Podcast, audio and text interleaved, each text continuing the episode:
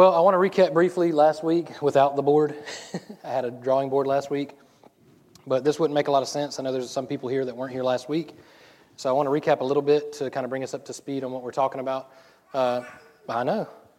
Traditionally, uh, what I grew up hearing and what many of us grew up as the message from the churches that we would go to or that we would visit was we need to, we need to behave better, go to church, do good things, don't do bad things, and one day when you die, you get to go to heaven.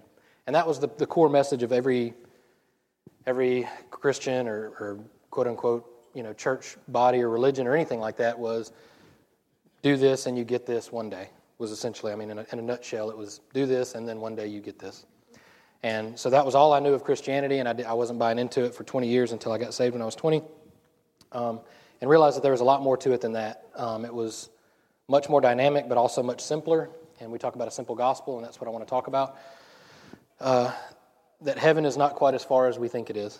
Um, we, we traditionally, I would think of, I always point this way, like behind that ceiling tile, somewhere way far away is heaven, and that's where God is, and I want to try real hard to get closer to Him and I want him to be closer to me. And somehow there's this separation with, with who I am, and, and he's disappointed in me all the time. And there was always this struggle of how this worked um, and how this Holy Spirit could come and dwell in me. Am I clean? Am I unclean? And all, this stuff was a real struggle until I began to see things a lot clearer through Scripture that, that Christ did pay for this 2,000 years ago, that he did finish it, that it was a done deal. And that when we accept it, that in our hearts is finished. It's a finished work. And evidenced by the, the Holy Spirit not being able to dwell in an, in an unclean place. So the hard thing is to convince our minds what our hearts already received, and that is that we are clean, that we are righteous. Um, it's easier for us to accept that we're not. Um, and that was basically the message of everybody that would try to preach at me was you're bad, you're wrong, which I knew completely well. I was bad and wrong. But, no, but until someone told me God loved me, until someone told me that um, he, he loved me even right where I was in the midst of my sin, that He loved me. He had an unconditional love that was beyond my understanding of what I considered hustle. you do for me, I do for you. I understood that. I understood how to hustle. I, I, will give you this if you give me that. You know what I mean? A conditional love. Um, and so, what we talked about last week was in the, in the Old Covenant, and I'll try to go through as quick as I, as I can. Well, before the Old Covenant, it was uh, Adam and Eve, the fall of man. We were separated, and so essentially death entered. And so we were separated, and so there was a problem. So this is kind of if you're watching a movie, there's a problem, and then it gets resolved. So this was the problem: was there was a holy God, and then now we were unholy. We had tasted death, and then there was the whole Levitical law. We couldn't even touch anything. Death would transfer to. There was all these crazy things that we had to do. Well, not we, the Israelites. We weren't even included in that covenant. Um, and so, if you were lucky enough to be an Israelite back then, if you were lucky enough to, to be a part of that, then you could ritually sacrifice, and, and if you were a priest, you go into the Holy of Holies, and you could experience essentially heaven on earth. You could experience, um, even briefly, life like it was in Eden, in the garden. So there was this overlap of heaven and earth, and where that overlap was, was the Holy of Holies. Does that make sense? And that was the tabernacle, that was the tents, and that was where the, the that's where God dwelled, was in those places. And that was the only place that you could experience heaven and earth together. And so it was like these two places had kind of overlapped, and that was the only place. And we, we fast forward into Christ uh, and Him dying for us, and then He He reconciled us. He was the ultimate sacrifice. He's the one that He didn't just say, "I died so that you can go to heaven one day," although we will see in its fullness. He died so that He could bring His kingdom to earth. And so there's this this mindset change that's very difficult for us, and that's why the Bible constantly tells us to repent. And repent is another transliterated word in the English language that really means uh, metanoia, which change the way you think. It's not just just feel bad about your sin and then come to the altar every Sunday over and over and over and over again. It's saying, change the way you see everything because now heaven has come to earth. Christ has come and he brought his kingdom with him. And that radically changes everything.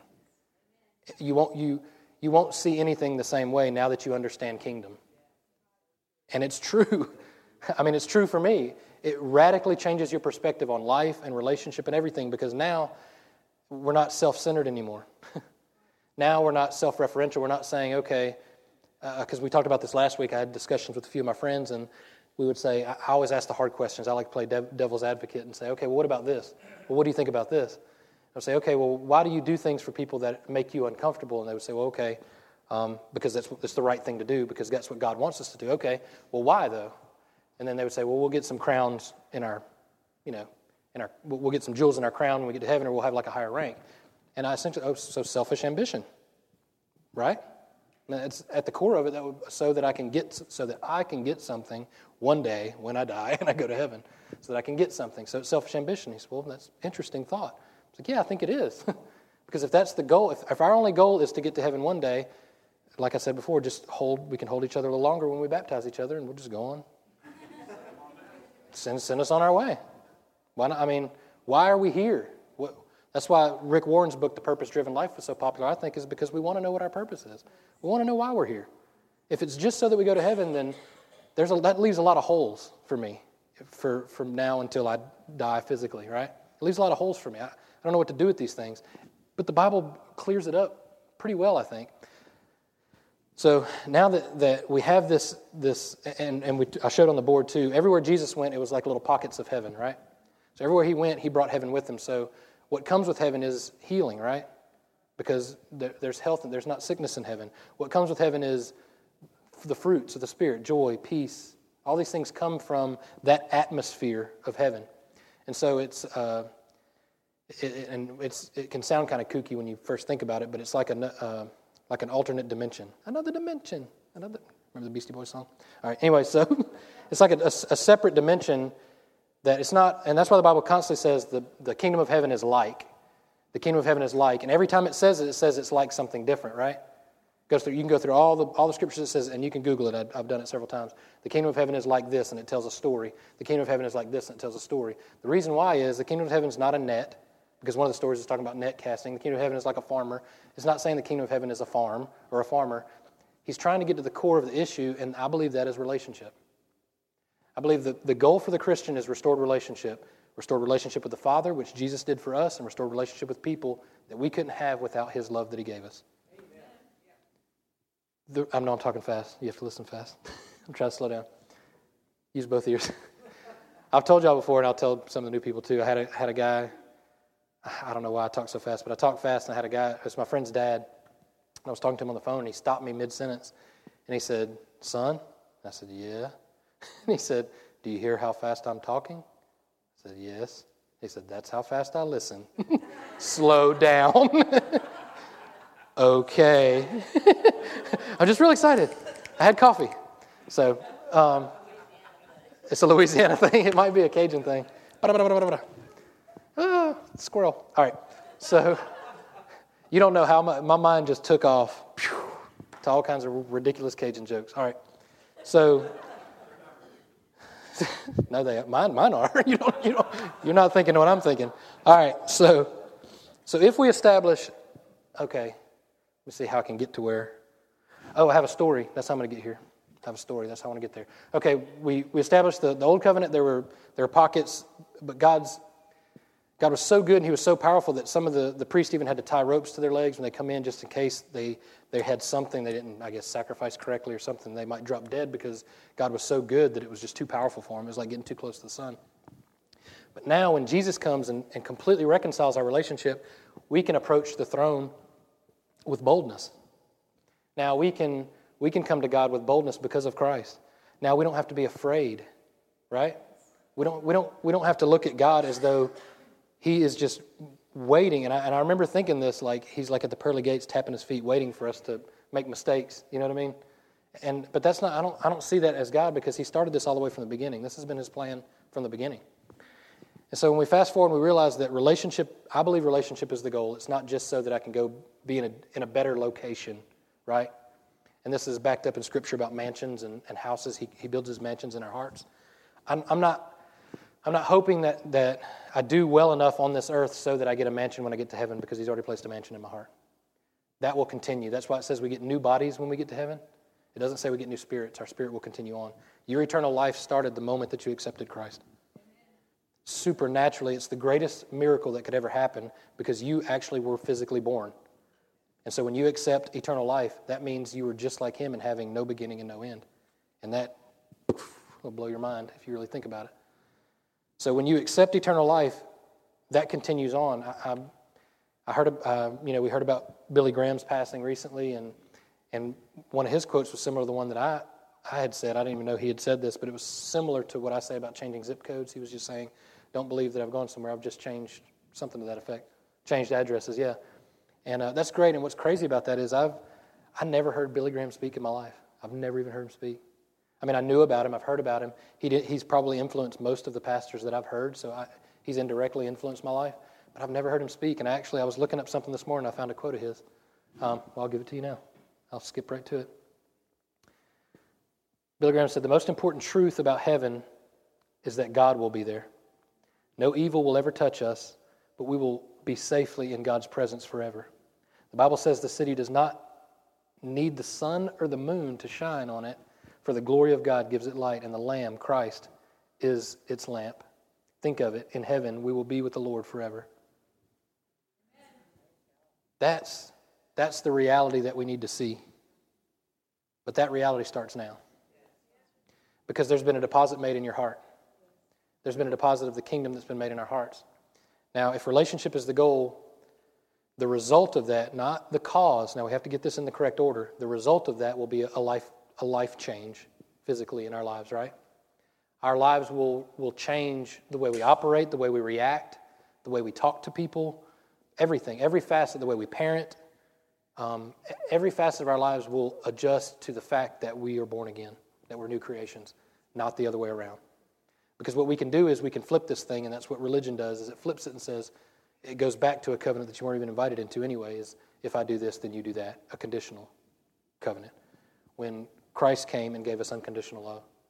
And so, we, and we've talked about this a few weeks ago, the agape love that's really only mentioned in the Bible, in the scriptures, from God, the reason it's only mentioned in the scriptures and not found in any other text or very few other texts around, most of them we're talking about scripture, is because that kind of love didn't exist before God gave it to us.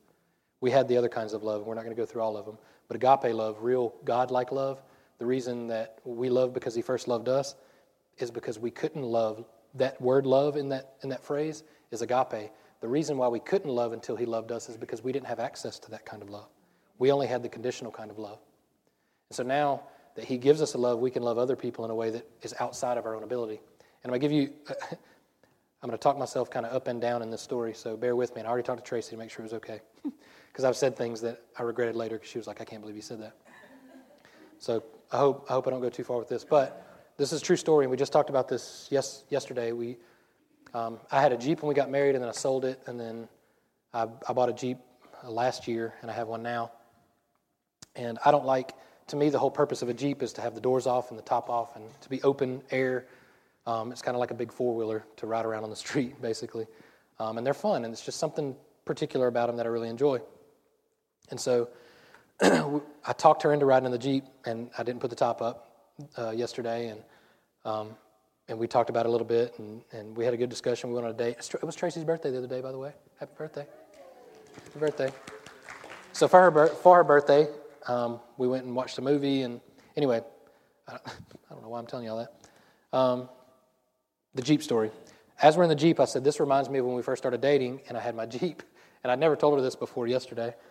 I said, uh, I said, we went to my friend Matt's house, and it got late, and it was a beautiful day that day, but if anyone has had a Jeep, usually the beautiful days turn into cooler nights, and it gets kind of cold in the Jeep, and you don't have all the things. Well, at that time, I actually had a top that I had down that I could put back up. I don't even keep a top on my other one, really, on the one that I have now.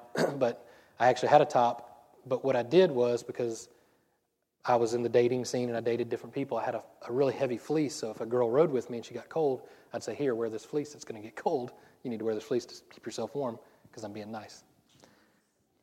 Anyway, well, I started dating Tracy, um, and, and I have to kind of give you a little preface. Tracy told me up front and I'm try to handle this as eloquently as possible.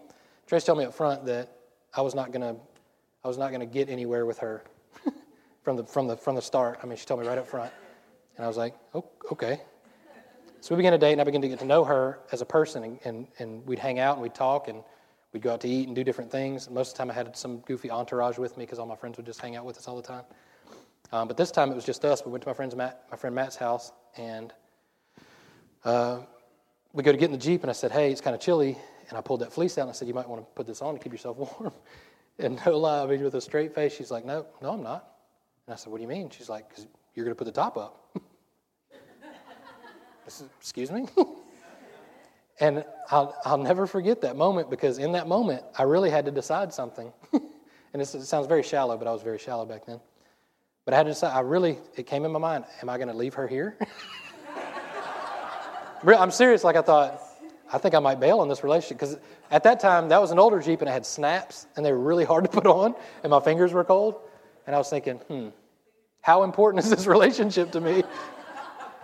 And I know I'm being 100% real right now. I was seriously thinking, am I going to leave her here at Matt's house and leave? Or am I going to put the top up? And I put the top up. Thank you. It was a snap decision. Badooch. Doug. I like that though. I hope my daughters will like that. I mean, you know, you're gonna put the top up. Yeah. I mean. I mean, she and she was serious too, and I, it caught me off guard. I was like, "What?" and and so I did. And I put the top up, and, I, and even looking back when I was studying through this and looking at relationships, I thought, I, in that moment, I cared more f- about our relationship than what I could get out of it. Not even knowing really what I was doing at the time. Hindsight. That's how I love how the Holy Spirit will bring highlights of our past. Even though I didn't really fully understand what was going on then, He brought that back to me yesterday when we were talking about it. That's how cool the Holy Spirit is. If you'll just listen, He'll show you things. We say, "Well, I can't hear God." He doesn't always audibly speak. He does, but sometimes He shows you a picture. I mean, when I was in worship, He showed me hugging Jordan. I was like, "What does that mean?" And then He told me. You know what I mean? It's not. It's not complicated. You just have to ask. you just have to open your ears and listen sometimes. And so when He showed me that truth, I was like, "Wow, that's really deep." And, and over, the, over the next year or so, me and Tracy got to know each other, and it was a different relationship than I, that I experienced since I was very, very young in a lot of really bad, twisted relationships that were very conditional, that weren't seeking, because we read the, the definition of agape love, and I had been saved not long, maybe a year or two before we started dating. So I was just discovering what all of it meant, but I had it. It was crazy how I had it. I didn't even know what it was and how to, how to use it. You know what I mean? But I think even in that moment, I think the Lord was preparing something because, I mean, Tracy is, I know I, I talk her up a lot, but I mean, she is such an incredible life partner for me and such a blessing to me now. If, I, if the Lord had not humbled me in some places where I was proud or arrogant, I wouldn't have her. You know what I mean? So I think that the Lord was even working in me when I was unaware of it, even in those days because He was with me. We, we talk about you can't, you can't give someone $10,000 unless you have $10,000 in your pocket. Listen, when you have the Holy Spirit, when you have that peace, you have to know that you have it before you can give it away. And it took me years to understand what that meant and how to, how to actually do it, but it was always with me from day one. That Holy Spirit was there from day one. And He was already operating in me in, in places now that I can look back, and it's like puzzle pieces put together that I didn't see, that I can see now that those puzzle pieces were put together. I chased that a little bit farther than I wanted to, but there, there was a, the, the reason I told you that story is because there was a there was a genuine caring for her over me. That makes sense. In that moment, anyway.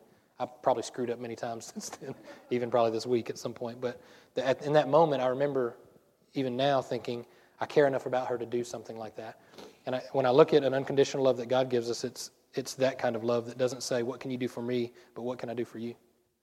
The, the relationship that I have with you is, is important enough for me to to make whatever sacrifice is necessary, and he made the ultimate sacrifice, which was giving his only son. This is what the Father did for us so that we could have a restored relationship with him, not so that you can do donuts on gold streets one day, because that's what I think of because I like cars. ben sent, or not Ben, Brian sent me a, a meme of something uh, with a gold street, and I sent him back a Ferrari doing donuts. And I said, This is what I'm going to do when I get there. because that shows how little value gold has in heaven. They just pave streets with it. because the ultimate goal will be seeing God and, and, and, being there in the presence of Christ and Him and, and our relationship being good. And that feeling is, is much deeper than just, uh, just things. You know what I mean? This is how heaven changes our lives now. This is the reality that heaven in our hearts brings now is that we don't just seek out things anymore. Now we cherish the relationships that we have. And we see that there's more value in those, and that that's what we need to be investing in over just things that try to make us happy. And the, and the, the, I say twisted, it's not twisted. The cool part is that God knows what ultimately satisfies us, and that's relationship. Because you can ask anybody on their deathbed, and they're not saying, I wish I had more cars, or I wish I had more, you know, whatever it is, fill in the blank. They're going to say, Man, I wish I, I wish I had more relationship. I wish I had more people that I, I loved and that loved me. I wish I knew that kind of love. If I, if I never, the greatest tragedy, I think, is that believers, that Christians have something so great and we neglect we neglect to, to two things. We neglect to accept that we have this thing. We neglect to share it because we're afraid that people won't treat it properly. Or we, or we think that people will mess up. We think that people are too immature. Have any of you experienced that? This is why i think it's important when jesus said let the little children come. Let them come. It's a simple gospel. He said look all of the laws hang on these two. Love your neighbor and love me. He, he made complicated thing, things simple, and what I see a lot of times the church tries to make simple things complicated. And the reason is, I believe, ultimately it's fear and or control. Both those things usually go hand in hand. That's a different sermon. I don't know why I'm getting off on that topic. All right. Let's see. It's okay to be a happy adult. I say this all the time because most of the adults that I saw growing up were not happy. So that picture was painted for me on how adults were to be. So when I was younger, I didn't want to grow up. I'm being serious. I didn't want to grow up. I was like, I just want to be a kid, live fast, die young. I don't want to grow up and get married and do all those things because all of the adults in my life were either abusive or um, angry for no no other reason than just being angry. Um, I didn't see any peace, anything like that, and none of that. And even in the churches, I would see that too. And none of that prompted me, especially when Christians would tell me, and they would be really, really mean to me, and then they would tell me you need to come to church, and none, that never prompted me to go, man, I want what you have. I want to be angrier and more frustrated. None of that ever prompted me to go, I want that. And so now when I think it's okay to be a happy adult, I love to laugh. I know I cry a lot here, but really it's joy. I love to laugh. I really do love to laugh, and I joke around a lot, and, and sarcasm sometimes gets me in trouble, but I love to laugh. And I think in, in Matthew 13, 44, I love the scripture says, The kingdom of heaven is like a treasure hidden in the field, which a man found and hid, and hid again. And from joy, from joy over it, he goes and sells all that he has and buys that field. Now, I've never seen the from joy so vividly. Those are two key words there from joy, not for it, from it.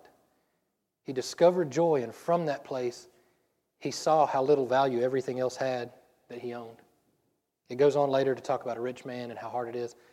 He's not saying it's bad to have things. Have things. There's nothing wrong with that. But those things pale in comparison to real joy.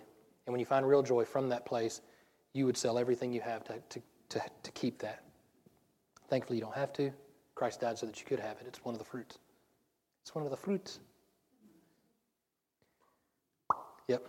You don't have to, you don't have to practice to produce them. You just receive and distribute. You, we talk about all the time, you don't see trees. You don't see trees trying real hard to produce fruit. You receive it from the vine in which you're grafted. like was cut, you were placed in, wrapped up, and now you're grown together.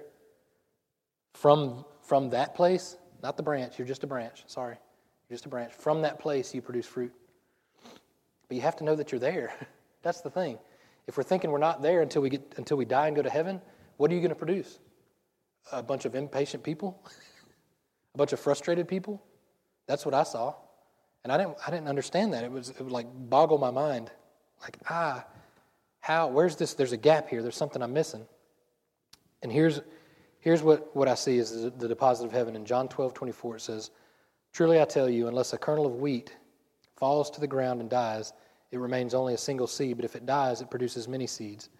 Now, this was Jesus talking to the disciples. They, were, they didn't want him to go and die and go to the cross. It's John 12, 24, if you want to go. Um, but uh, tell them I love them too.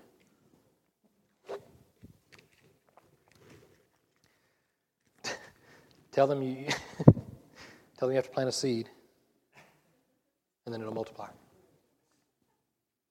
have a conversation there. Um, and basically, what he was saying is he's, he's reiterating what he says in another passage that says, It's better for me to go because if I go, then I'll send my Holy Spirit to all of you. He's saying the same thing. He's saying, You don't understand what's going on. You think I'm going to die, but I'm telling you, and the same thing we talked about last week when he said he's going to, the, the temple will be, will be torn down, but it'll be rebuilt in three days. And they're like, You can't. It took years to build that. He was like, No, no, no, I'm talking about me. I'm the temple. Now he's saying the same thing here. It's better that I die and go into the ground because what will come out of this will be the Holy Spirit for everybody.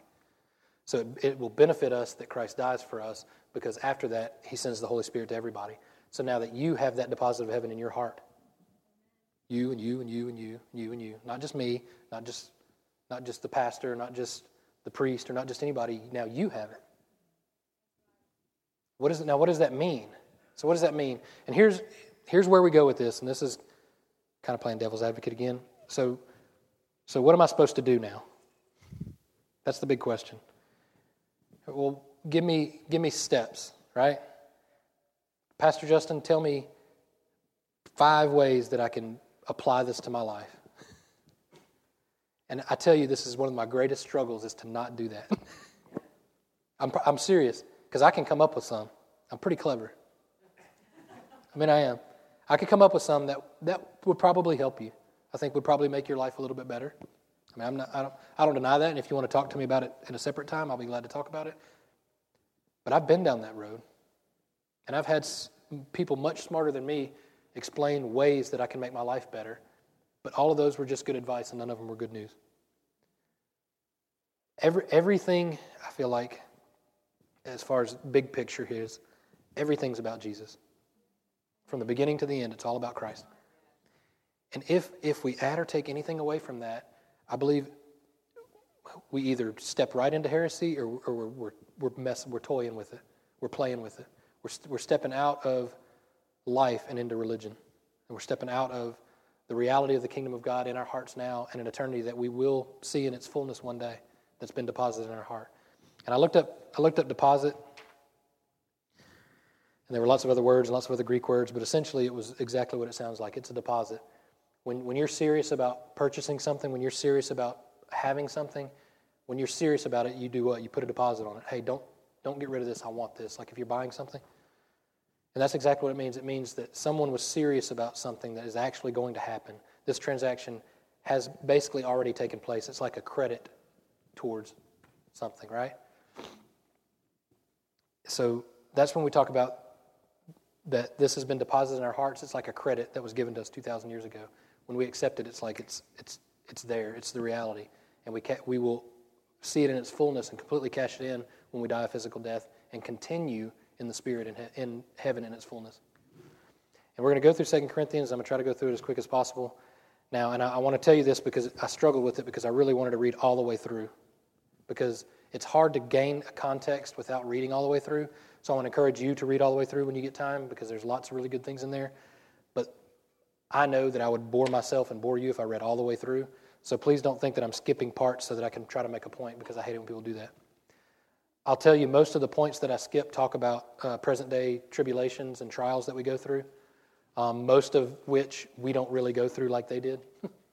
we say we're persecuted in America, we're not that persecuted.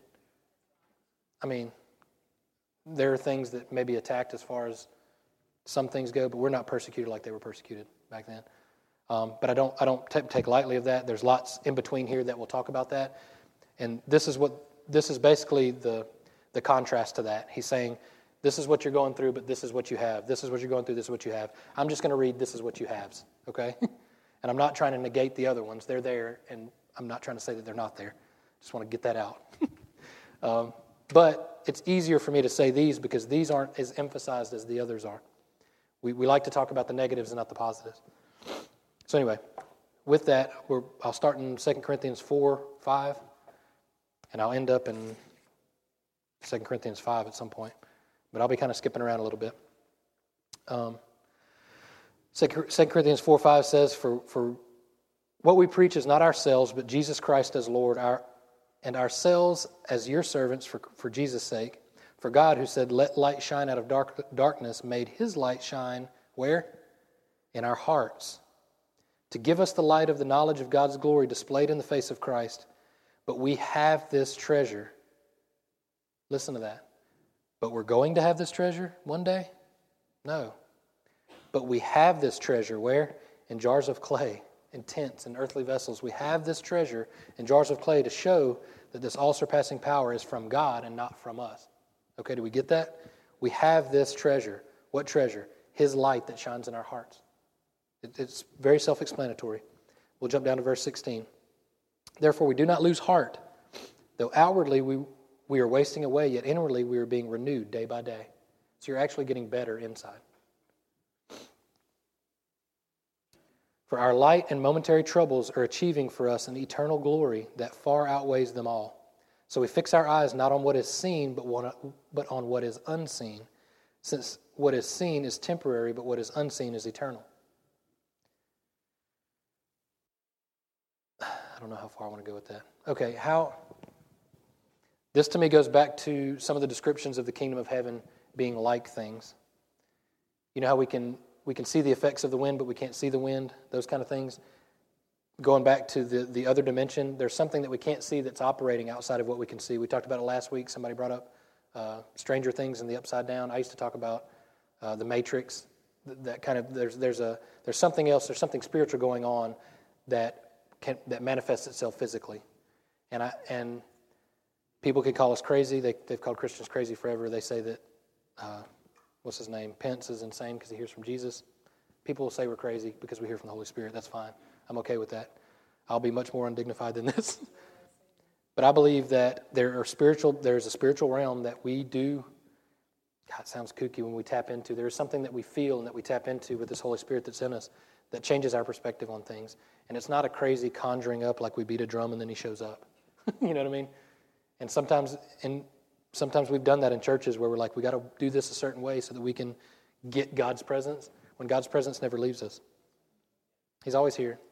Now, there may be a greater revelation of it. You may feel it at different times in different ways, but we don't trust just our feelings, do we? You can't just trust your feelings. And so there is a reality that's going on, I think, a lot closer than we think. Not far, far away, but there's a, a heaven reality that we can essentially tap into constantly all the time. And it's like, uh, it's like having an, an, inheritance that you didn't know about. That, that's what I feel like Christians that don't receive this, this radical truth and share this radical truth is like they have this inheritance that they've had for 10 years and they don't ever use it. They don't ever do anything with it. It's like they don't, don't even realize that they have it. And so there's an unseen realm. He's saying, look, don't focus on what is seen, but on what is unseen. There's something greater going on around us that is not just based on our senses, on our, on our sight, on our hearing. There's something greater than that. You see me a lot of times close my eyes, I just get easily distracted. Most of the time, it's me just trying to hear something from something from God, essentially, that is not of me. That's not just me giving you my opinion, because I've got lots of opinions. but the cool thing is, I don't, I don't have to convince you of some kind of truth or convince you of some kind of way that I think is true. When I genuinely hear from the Holy Spirit and speak something, have y'all ever felt the Holy Spirit perk up in you and go, wow, that's good. I, I agree with that. It's not just you agreeing with something that I'm saying, it's that sympathetic resonance, like we talked about with the piano on one side of the room, piano on the other. You strike a chord, and then that, that chord on the other piano vibrates to the same chord. So that the same Holy Spirit that I have, that's what brings unity in the body. That's what brings that, that's what brings all of us together, even though we may worship in different styles or we may disagree on certain interpretations of Scripture. What brings unity is that we have the same Holy Spirit. That's why we have hands and feet and eyes and ears and all these parts of the greater Big C church in the body that unfortunately have caused divisions instead of causing strength. I think that, that, oh, get me preaching on this. The very thing that has caused division, I think, in the American church should be, should be sustaining and building a stronger church, and that's diversity. I think there should be somebody right here speaking in tongues and this person over here being quiet and both receiving from the Holy Spirit. I think that there should be this person over here who likes to dance and run around, and this person over here who, who's just fine sitting here and getting just as powerful a message as that person. And this person over here interpreting this scripture a little bit different than this person, and those two loving each other and still coming together for a greater cause and loving people outside the doors of this church. Oh. Instead of dividing, just like a family. I disagree with you, so I hate you. What sense does that make? I keep going back to, to Tracy and I. We disagree all the time. I'm not going to be like, you're wrong. Ketchup's much better than mayonnaise, whatever. I'm out of this relationship. You know what I mean? I mean, that's the sense that, that that makes, and it just breaks my heart because I see it. It's not, This isn't something I'm distant from. I'm friends with lots of pastors. I'm beginning to be friends with more and more pastors, and I'm seeing it more and more. And they're seeing it too. There's a lack of unity within the body of Christ that, that I believe, and I've said it from the beginning when we first started, when Trace and I first became senior pastors here at this church. I called it revival back then. I think it's going to be an awakening. And I think the awakening is going to be a, a, great unity among the body of believers, and it's going to be led by the Holy Spirit, not by our own version of what church should look like. And I believe the church needs a, a great restructuring in that place. The church needs to be much more Holy Spirit led. That sounds very bold to me, but I mean, I don't know what else to say. I think, I think we, when we get caught up, and the Bible clearly warns us about leaning on man's understanding over God's, when we get more caught up in the way that we think and the way that we believe over the way that God, God has shown us and demonstrated to us in love, then we're going to, we're going to crush each other. And how are we going to bring people in? And we've got these generations coming up that are asking really good and hard questions, and we need to be answering them. All right, sorry. Went off on a tangent there. 2 Corinthians 5 5 says, we go on, and I skipped a couple more. Now, the one who has fashioned us for this very purpose is God, who has given us the Spirit as a deposit, guaranteeing what is to come. The message version, I love this. The message version says, uh, Eugene Peterson says, the, He puts a little of heaven in our hearts so that we'll never settle for less. I love that. He places a little bit of heaven in our hearts so we'll never settle for less. This goes back to the happy adult thing. If you don't realize what you have and how good it is and how there's so much peace and joy there, this, I think, has been the, the whole distant separator of heaven is that we can't have, we can't see that and we can't experience that now. And so we cut ourselves off from everything the Holy Spirit has for us because we say we can't have that now because of the position that we're in as far as being still in the flesh and still in earthly, in earthly vessels. When it says clearly here, He places our spirit inside jars of clay. He, he places it in tents. And when we go to be with Him, He'll give us one more tent. And He says that'll be the final tent. You won't get any more after that. and it'll be a much better tent. So thank God because my tent's wearing out. Over time, it's this, er, this outside's wearing out, but what's inside is getting better and better and better. This is the reality that we have to get our minds through. We've talked about hardware and software. This is our hardware, and this is our software. As soon as you get a MacBook Pro, you open it up and it needs a, it needs a software update immediately. Boom. That's us. God gave us the hardware. It's there. The truth, the reality that we're righteous in Christ is in our hearts, and our mind needs up software updates constantly. No, I'm not. Beep. Software update. Yes, you are. but I had this thought. That's not who you are. You're, you're thinking of your old self. Stop trying to operate outside of who you are. Software update. Boom. I call them downloads. They're really uploads, I guess. I don't know. I'm not a computer person. They're, they're, loads, they're loads of some sort. Uh, oh, I kill me. Two, two, two, sound like Donald Trump. Two Corinthians five sixteen. Second Corinthians five sixteen. I wrote two there. Second Corinthians five sixteen says, "So from now on, we regard no one from a worldly point of view." Here's where the rubber meets the road. You want some pointers? I'm not going to give you much pointers. I'll let the Bible speak for itself. So from now on, we regard no one from a worldly point of view. Though we once regarded Christ in this way, we do so no longer. I imagine Jesus going, Thank you, finally, you get it. Therefore, if anyone is in Christ, the new creation has come. The old has gone, and the new is here. All this is from God, who reconciled us to himself through Christ, uh, through Christ, and gave us the ministry of what? reconciliation. That God was reconciling the world to himself in Christ, not counting people's sins against them, and he has committed to us the message of reconciliation. We are therefore Christ's ambassadors, as though God were making his appeal through us. What a, re- what a revelation! Because he is, as though God is making his appeal through you. We implore you on Christ's behalf be reconciled to God. Be reconciled to God. God made him who had no sin to be sin for us so that in him we might become the righteousness of God. Amen. That's the good news. That's the good news of the gospel. This, this heavenly realm that we get, this kingdom, you are now heirs and co heirs with Christ. What does that mean? You are now sons and daughters of God. You are now heirs and co heirs. You are now in the bloodline of God, of the Creator. You are now reconciled as if you are back in Eden again. That's what's happened in your hearts. Now, yeah, are we still figuring it out up here? Yes, we are. We're still working that the, the realities of that, the how we work that out with other people and that kind of thing. But look at what Jesus did with that that revelation. I'm not going all the way back to it because we're running out of time. But when you get a chance, go to John 13. I think it's John 13, 3. It says, when, when Jesus received the power, when he received all the power of heaven and earth, when God revealed to him who he was and the power that he had, what was the first thing he did? He washed his disciples, his disciples' feet.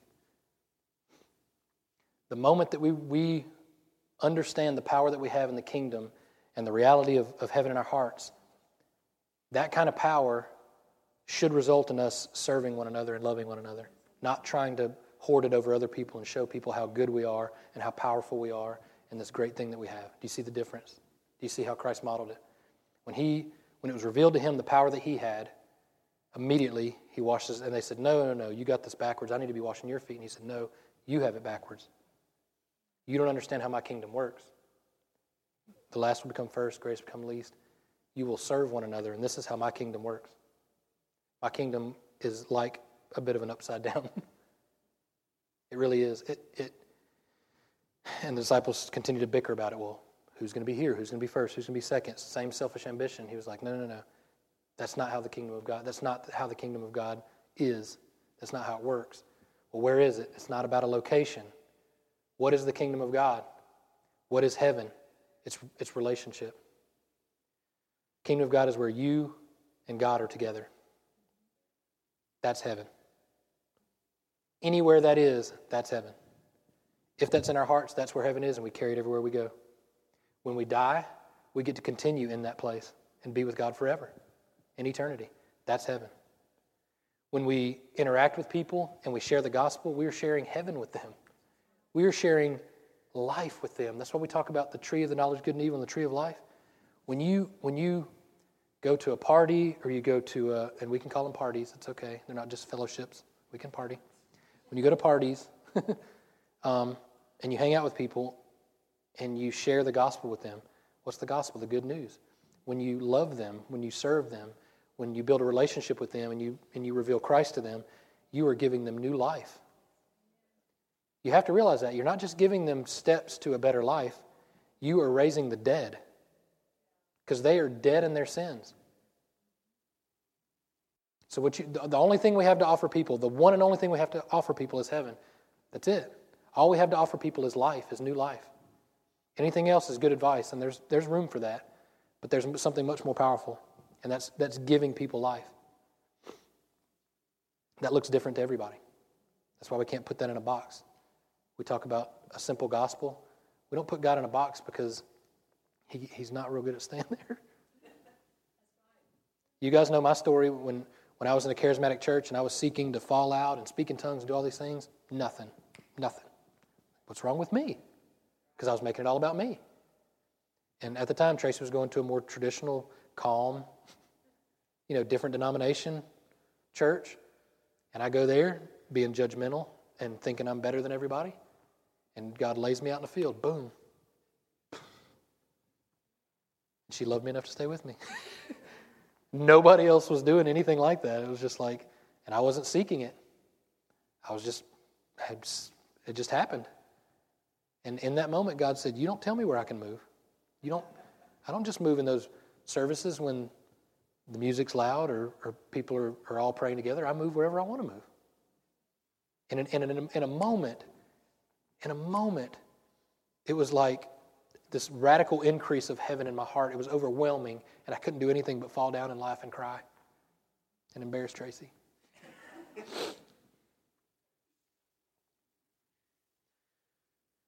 But the amazing thing is, in every step of, in, in every step of the process in my life, I can look back. I'm 40 years old now, and I can look up, look back in my life. And every step when I thought that I had it all figured out and I had done all the right things to gain either God's favor or some anointing or some blessing on my life, I ended up being frustrated for a long period of time. And every moment when the Lord gave me just a, a bit of a blast of how good He is was a moment when I didn't deserve any of it and I wasn't confessing anything and I wasn't struggling or striving or doing anything, and He just gave it to me as a gift. And I believe the reality that, that He was trying to demonstrate to me was how I should be doing it with everyone else. It's just like casting seeds. It's just like casting seeds. We don't make it grow. It says clearly in Scripture that God's the only thing, God's the only one that makes those things grow. Our only business is to be casting those seeds and loving people. We talk about identifying other Christians by what? By love. And we've turned around and said, well, we, we identify Christians and we judge them by their fruit. Who are we to judge people by fruit? We're supposed to just be loving people and casting it out. That's up to them and the Holy Spirit. I could look at a person and see something completely different and completely misjudge a person. Has anyone done that? I can look at a person and go, I know that type. I can tell you my friend Dana was that way. When we first met, he wore a suit and tie, and he came into church every day, and I thought, I'll never, I'll never be friends with that guy. We're completely opposite. He went to college. I was a high school dropout. I had spiky hair and I dyed it colors, and you know what I mean? I had a sketchy background. I had all these things in my life that I struggled with, with abuse and, and drugs and, and, and, you know, my father and all these bad things. And one day I quote Napoleon Dynamite, no lie. Quote Napoleon Dynamite in the foyer, and he overhears it, and he makes his way over to me and, and starts talking to me, and we start joking around. Come to find out, he, he grew up in the Alabama Baptist Children's Home because he had a very similar upbringing than I did with abuse and drugs and all these things. Not only that, we had similar personalities, similar, similar sense of humor, and I completely misjudged him because I was looking on the outside, not on the inside. We can't, we can't get on the surface stuff. we have to get to the core of the issue, and the core of the issue is life and death, essentially, but is heaven in us now? I kind of went over a little bit, and I can hear babies crying, but I, I want to give just a brief opportunity. Does anybody have anything? We've been doing this, and I really enjoy some of the feedback. Anything to, oh, we got a mic too. We've had a hard time because I, poor Andrew, just had to go back and try to mess with the audio because I just on a whim ask people stuff, and then y'all start speaking, and he's got to go back in and spend hours trying to raise the audio for the podcast. Because we send out a podcast, and I get, man, I get messages from people in California and all over the place talking about how they've never heard a message like this. And I'm like, really? And so, yeah, just raise we, your hand if you got some. Yeah, you have a question or a comment or anything? When you were holding Juju, it was so beautiful. Uh, not only the love, but her feet weren't touching the floor. And it is just how uh, God carries us yeah. Uh, he carries us with love through everything. Yeah. I didn't think about that. It's like the footprints in the sand picture. That's right, I dragged you. Anybody else? When you were talking about how we're allowed to be happy adults, it and how we just like you love to laugh and stuff. It's like every morning whenever we're trying to pray with the worship team before service, we just kind of pray like, you know, Thank you, God, for this day and for everything that we do today and just giving Him the glory for what He does. But 99% of the time, it takes us forever to just start because we won't stop making jokes and cracking up and we can't be serious. And so usually you're like, you know, God, thank you for laughter. Yeah. And it just makes me really happy to be in an environment where we're just we're just doing life and we're having a fun time doing it because that's that's what life is about. It's about yeah. enjoying it and enjoying God for forever. Well, I don't think He died to make us miserable. I mean, it seems illogical to me. I think it. I think Carol. Um, it's, it is funny because we do every morning. We try to get started and we laugh. And I tell you, and and I'll say this briefly too, but you know, I tried for 20 years to try to make myself happy in lots of different places, and, and it was all sin. And we look at we look at sin in a, in a different way. I look at it differently now because all of them are shortcuts to, to try to gain something that God really had for me if I would have just trusted Him. It was all trust issues. It wasn't sin issues. It was trust issues. I didn't trust that God had um, had my best interest at heart, and I didn't trust that He would give me any of, the, any of the desires of my heart, and I didn't think He wanted me to be happy. And so all of it was trust issues that I was trying to do things that only He could do, and they all, like I, I said, sin always overpromises and underdelivers. And God always keeps his promises. Yeah, Carol? When I walked in this morning, I was wondering why I was thinking about this story. um, in Mark 2, and I think it's also in Luke. Um, um, the, some friends of the paralyzed man, when they realized they couldn't even get near him because of the crowd, they went on up on top of the house and tore away the roof above Jesus' head. And when they had broken through, they lowered the paralyzed man on a stretcher right down in front of him. When Jesus saw the extent of their faith, his friend's faith, mm-hmm. he said to the paralyzed man, My son, your sins are now forgiven. And I think that's what we are. We're the friends of the paralyzed. Wow. And I think that's what you've been preaching about this morning. Is oh, that's, our, our job. Our, our love is to get them to Jesus. Well, we carry each other's burdens too. And we do. That's right. And uh, I've heard it said that that doesn't really fit into any denomination's theology, that his sins were, were forgiven because of his friend's faith. But uh, I think that does fit well into Jesus' theology. Yeah. And let me give you this. Uh, let me give you this real quick because when you said that, it just reminded me of something that Dana posted. Just talking about Dana. I'll give you this quote and then we'll pray and then we'll dismiss. But um, Dana posted, How can we bear one, one another's burdens if we pretend we don't have any? People are so afraid of vulnerability, transparent, of vulnerability, uh, vulnerability and transparency. We'd prefer people see the ideal us rather than the real us. If you're in need, reach out to someone. If you know someone is having a hard time or facing a trial, go, go minister to them. It could save a marriage, a relationship, even a life. Authenticity is risky, but worth it. And in essence, that's what relationship is. Religion is neat, it's cut and dry. Follow these guidelines, and you'll be okay. Come to church on Sundays and Wednesdays, pay your tithe, um, dress correctly or whatever, uh, read your Bible a certain amount of time, have your quiet time. Religion is neat. If we, those are all good things. Come to church, read your Bible, pray. Those are all good things. But we pervert them when we say those are the things that you have to do to, to, to gain this relationship, and that's not. The relationship is the, is the purpose and is the point and is the goal, and everything out of that, the, the result should be that we read more, that we pray more, and that. Because when, when people would tell me, especially even after I got saved, people would say, Are you, are you reading? How much you reading? Are you, are you praying? How much you praying? And that prompted me to think maybe it, it sounds silly, but maybe I shouldn't be doing this because they're drilling me about it. Maybe I don't even want to do this. Why are you drilling me about this? I should, you know, I should want to do this. And I did, and I wanted to do it, and I was learning. But at the same time, we shouldn't have to push each other to do those things. That should come naturally from the Holy Spirit. That should be what we want to do. And if it's not, then we need to deal with what we want to do. I keep saying that over and over again. But when we, when we give people freedom, we're scared that they're going to do something bad with it. But, we're, but what we're not scared of is that they won't do something good. That didn't sound right. What we, what we don't realize is we don't give an opportunity to do something with it. We have to give people opportunity to do something with the freedom that they have, because if we don't give them that opportunity, then they can put on that face and no one will ever know. They can put on that mask and no one will ever know because they don't deal with their issues. When you say you're free to do what you want and you go and you do some bad things or sin, then we can address those things because we know what they are. Why do you want to do these things? And if you don't, if you say, okay, I'm free to do whatever I want, I want to please God because He's good and He loves me. I want to love people because honestly, I feel better when I do that than when I try to please myself. And I begin to, this, this great truth that only happens when you experience it, like I always talk about it. You, you can hear from people that aren't married and don't have kids, and they'll be like, oh, I'm going to do this when I get married. I'm going to do this when I have kids, and this is going to be this way. And I always go, that's cute. That's cute. That's really sweet. It's really sweet that you think that, but you have no idea what you're talking about because you haven't experienced marriage and you haven't experienced kids yet. And it's a completely different ballgame. I used to say it, man, my car's going to be perfectly clean, you know, dash armor all. There's not going to be food in the seat or anything like that. I used to say it.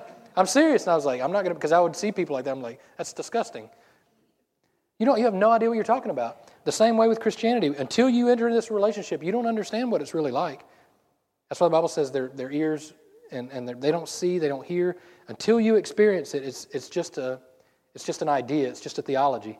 When you experience real relationship with God, that changes everything. And when you receive from that and you live from that place, then your mind changes and your eyes change and your ears change and you see people like God sees people and you see the potential in them, not just in their mistakes. You see how God sees them. And you hear how God hears. And you go, okay, I see this person who's broken and who is making mistakes in their life. And no matter how much advice I give them, it's like a cycle and they keep repeating it and they keep repeating it. And you get frustrated and you feel like you can't love them anymore. And God says, I loved you. I loved you. when others gave up on you. I broke that cycle. Tracy and I were talking about that the other day. We see these cycles in, in families and alcohol, and alcohol and drugs, and, and that should be the cycle that I'm on. It should be. I should have cheated on Tracy. I should have I should be on drugs. I should be abusive because that's the cycle that traditionally that's how it works. Statistically, that's how it works. You saw this happen in, in your family and your father, you should be that way, and on and on. And I see it. I see it in other families. It's the cycle over and over and over again, and, and, and hurt and pain and hurt and pain and hurt and pain. And we're breaking that cycle. And our kids aren't going to see that. And I want other people to break that cycle. And you, and you can't do it, you can't do it with just religion. It won't work. They have to have relationship, and it's going to take you building a relationship with them because they may, they may not see it anywhere else. There's no plan B. You're it. All right, I preached enough. Stand up. We're way over. Uh, Father, I just thank you for this day. Thank you for for patience as I ramble. Father, I thank you for a sense of humor. I thank you for joy. I thank you for all of the fruits of the Spirit, Father, because you've given them to us as a free gift. So I just thank you that we can enjoy them. And we don't just enjoy them selfishly, but we share them with other people. We say that we're an R&D church, uh, not research and development, but receive and dis- distribute. We receive uh, everything that you have for us. We're thankful that we can enjoy it as, it as it goes through us, and we share it with everyone else. So, as, as a byproduct of that, Father, you just bring so much more joy and peace to us as we give it to other people. Father, help us to see and highlight those, uh, those in our lives, whether it's a waitress at a restaurant or a family member or someone that we, we feel like we've given up on, Father, that we can, we can disagree with people and still love them. Lord, that we can, we can be frustrated and angry with people and still love them. Father, we can live outside of our own abilities and our own version of love, and we can, we can receive your agape love, your holy love, your unconditional love, and then we can distribute it to other people outside of our own abilities. So, Father, we thank you for uh, your love, your peace, your grace, and everything you've given us. In Jesus' name, amen.